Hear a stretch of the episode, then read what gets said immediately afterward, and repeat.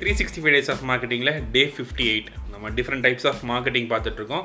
இன்றைக்கி என்ன பார்க்க போகிறோம்னா கம்யூனல் மார்க்கெட்டிங் பார்க்க போகிறோம் ஸோ கம்யூனல் மார்க்கெட்டிங்னா என்ன அப்படின்னா it is to create increase bond between நம்ம service product and customer so கஸ்டமரோட எக்ஸ்பீரியன்ஸை கஸ்டமரோட ஸ்டோரியை நம்ம ஷேர் பண்ணுறது is called communal marketing so இப்போ நீங்கள் நிறையா ஃபேஸ்புக் ஆட்ஸ் பார்த்துருப்பீங்க நிறையா கேம்பெயின்ஸ் பார்த்துருப்பீங்க.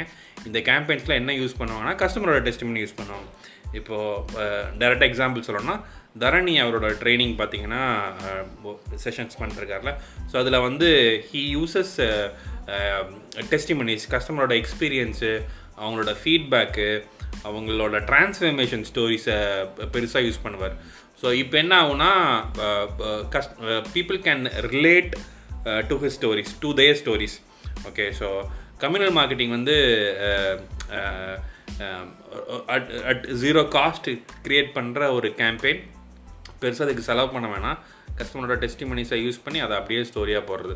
ஓகே உங்கள் பிஸ்னஸில் இந்த மாதிரியான கான்செப்டை எப்படி இம்ப்ளிமெண்ட் பண்ணணும்னு யோசிங்க.